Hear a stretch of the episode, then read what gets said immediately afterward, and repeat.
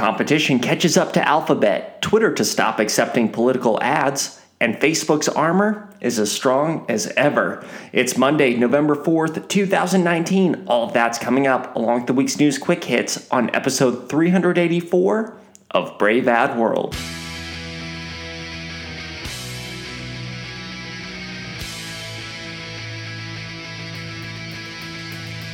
New consumers, new media, new strategies. This is Brave Ad World. Hey, everybody, welcome to episode 384 of Brave Ad World, the official podcast of braveadworld.com, which combines actionable insights with some of the latest headlines in social media and digital marketing news. Every week or close to it, I take the top stories, provide a recap, and then share insights to what those stories might mean to us as marketers and my name is Taylor Wiegert, and we have a lot to get through this week. Earnings reports, those continue, and they're as interesting as ever. So I'm going to talk a lot about that. And then we also had some, a lot happening on the political ads front. So let's talk first about Alphabet because Alphabet recorded their Q3 earnings this week, and it showed that it was able to beat revenue expectations expectations with $40.5 billion. Ad revenues, they came in at a record $33.9 billion, but its growth has slowed. The killer news, however, was profits dropped 23% to $7.1 billion, mostly attributed to undisclosed equity investments. Now, there's speculation that Uber and Slack, two companies that went public and saw significant declines in their value, those make up a major portion of those investments from Alphabet. Rising costs, those also hampered profits. So, all of that news, declining in profits, these uh, declines in undisclosed equity investments, all of that sent stock prices for Alphabet down. Overall, it was not a great quarter. While Alphabet was able to increase ad revenue, it's growing at a slower rate. Previously, it was able to rely pretty heavily on ad revenue to uh, overcome challenges elsewhere in its business. But with players like Amazon coming on strong and eating into search ad market share, that reliable source of revenue, it's becoming less reliable. And that may mean an alphabet in the future that's less willing to make bets because right now, that search ad revenue, it's not com- covering up losing bets. All right, let's jump to our next story and talk about Twitter and political ads because Jack Dorsey released a statement, actually five minutes into Facebook's earnings call, uh, saying that Twitter will no longer accept political ads of any kind in any country. He tweeted, quote, We've made the decision to stop all political advertising on Twitter globally. We believe political messages reach should be earned, not bought, unquote. He then goes on to explain the reasoning behind this, including political messages, those should be earned reach by users following a political account, and paying for reach really just removes that decision and forces political messages to end up in front of people. Twitter's decision, it puts increased pressure on Facebook. And like I said, they announced this five minutes into Facebook's earnings call. So it certainly was enough time for Mark Zuckerberg to be asked about Twitter's decision. Uh, because Facebook has said that it will continue selling political ads and running ads whether or not they're factual. And that move by Facebook has led to criticism from all corners, including Facebook's own employees, Senator Elizabeth Warren, who has called Facebook a quote, disinformation for profit machine, unquote. Twitter's decision to ban all political ads that actually goes into effect November 22nd. So let's talk about this because Facebook has made an argument that restricting political advertising means restricting free speech.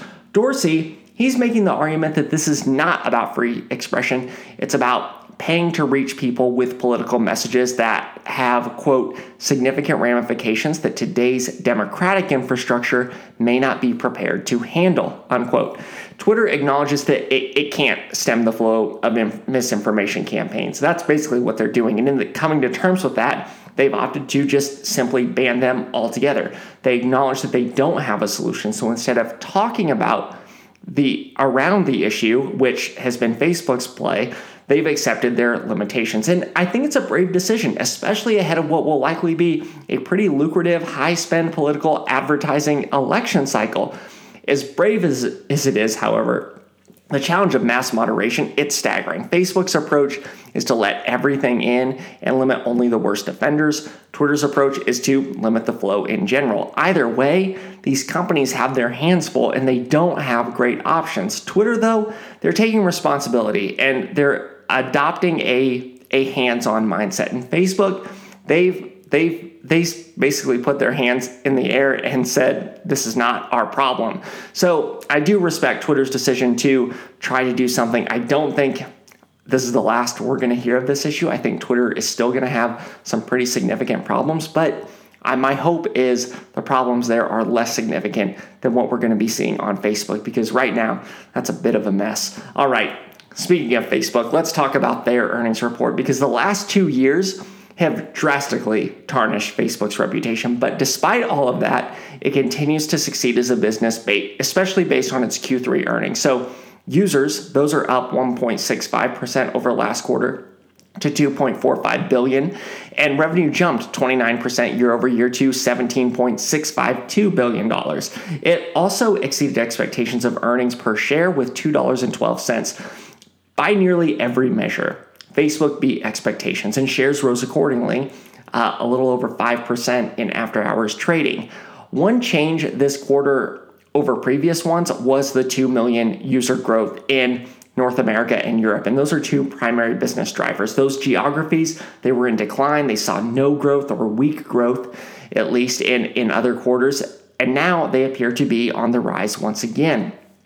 Other notes from the report include Zuckerberg committing to continue to hire content moderators and Facebook maintaining that it's diversified enough in commerce to weather the potential situation that Libra, their cryptocurrency, does not move forward, which by all measures, like that looks like it's not going to move forward. So Mark Zuckerberg said Facebook's strong enough to weather that. By every measure outside of business performance, though, Facebook's quarter, it's been abysmal. It faced an FTC settlement that resulted in a $5 billion fine. That was basically a slap on the wrist for Facebook, but it was a record FTC settlement. It's faced prominent criticism from politicians across the political spectrum, but despite all that, it's, it's weathered everything thrown at it. By expanding its ad inventory, they've opened up new revenue streams like the ability for publishers to sell video subscriptions. They've raised the price on Workplace for, for B2B uh, businesses, and they've generated more revenue from each user. That combination, that's pretty robust armor for Facebook, and they've shown that they're able to weather quite a bit uh, because they've diversified so much and have invested in so many different areas, and they've been able to squeeze more money out of each of their revenue streams. It's pretty interesting to see. All right, that is it for this week's main stories. So now I'm going to dive into the news quick hits where I'm going to hit other stories that happened this week at a high level that I didn't discuss earlier. So, Google, they've updated their search platform to better understand natural speech and to be less reliant on specific keywords. According to Google, the update will affect around 10% of all English searches in the US. So, one example of the capabilities this update allows is when one searches for information on traveling to a country. Google's algorithm will now understand the word to, in that instance, as having significance compared to the word from, traveling to a country, traveling from a country. So, this is a pretty significant update, especially as voice search rises. Uber has launched Uber Money. This is a new service providing financial services for riders and drivers. The service is positioned as giving drivers quicker and easier access to their earnings. Any earnings they get from deliveries or rides, those are immediately available and can be spent within with a new debit card for drivers. Drivers will also have access to short-term loans. Most of what Uber is doing is for drivers. It does, however, plan to launch an Uber credit card for the public that will reward them with 5% off of all Uber purchases. Uh, Facebook employees they signed an open letter. I alluded to this earlier that open letter criticizes facebook's approach to allowing politicians to run ads containing false information. The group proposes several solutions including holding political ads to the same standards it holds all other ads at and restricting targeting for political ads, allowing them to be brought into the public for more scrutiny. If they're not so targeted, at least there's a little bit more public light shined on them. Uh, speaking of Facebook, Facebook launched the multiple text opt- optimization tool. This feature it lets advertisers upload ad copy, headlines, and descriptions. Facebook then dynamically serves up that text in various combinations, eventually optimizing to the best performer. The tool it basically accelerates testing but relinquishes control of how ads appear. Google introduced responsive search ads uh, of its own over a year ago, so Facebook's playing a bit of catch up there. All right, a bunch of streaming service uh, news. So, more details have been revealed around Warner Media's streaming service, HBO Max. The service will cost users $14.99 per month, making it the priciest of the new batch of on demand video streaming services, including Disney Plus and Apple TV Plus. HBO Max, it hopes its content justifies that price tag because it's going to have 31 original series in 2020, a library of 1,800 films, as well as a catalog of shows like Friends, South Park, and Rick and Morty. It also has a prequel series for Game of Thrones called House of the Dragon. HBO Max will be free for a year for HBO channel subscribers. It will launch commercial free, but an ad supported version will launch in 2021. Apple, they beat expectations on their earnings despite iPhone sales not meeting ex- expectations. One big source of success was its 18% growth on the services side of the business, signaling Apple's growing reliance there instead of just on hardware. But it did also see 54% growth in wearables like the AirPods.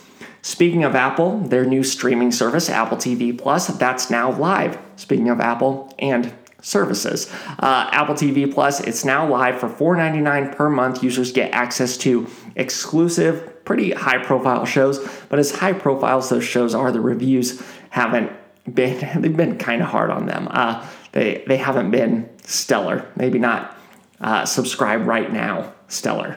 Uh, Pinterest, they fell short of their revenue projections in it, their Q3 earnings, sending shares down 21%. Pinterest also reported that users grew by 22 million users. However, most of those users came from less lucrative markets. Still, Pinterest is growing and it's growing outside of the US. It also showed that it's taking a bigger chunk of digital advertising dollars. And lastly, PlayStation Vue, Sony's live TV streaming service, will end early next year. Sony announced that the service is shuttering so it can it can focus on its core gaming business. All right, that's it for episode 384 of Brave Ad World. Before I let you go, I want to hear from you. Send questions, send comments, let me know what you like, let me know what you don't like to braveadworld at gmail.com. And if you get a chance, please rate and review this podcast on iTunes or your platform of choice. It helps me know what you think and it helps others find the podcast. I can be found on Twitter at T Wiegert. That's T W I E G E R T. You can also find my personal thoughts and insight on marketing at braveadworld.com. Thank you so much for listening, and I hope you have a great week. Thanks for listening. For more, check out braveadworld.com.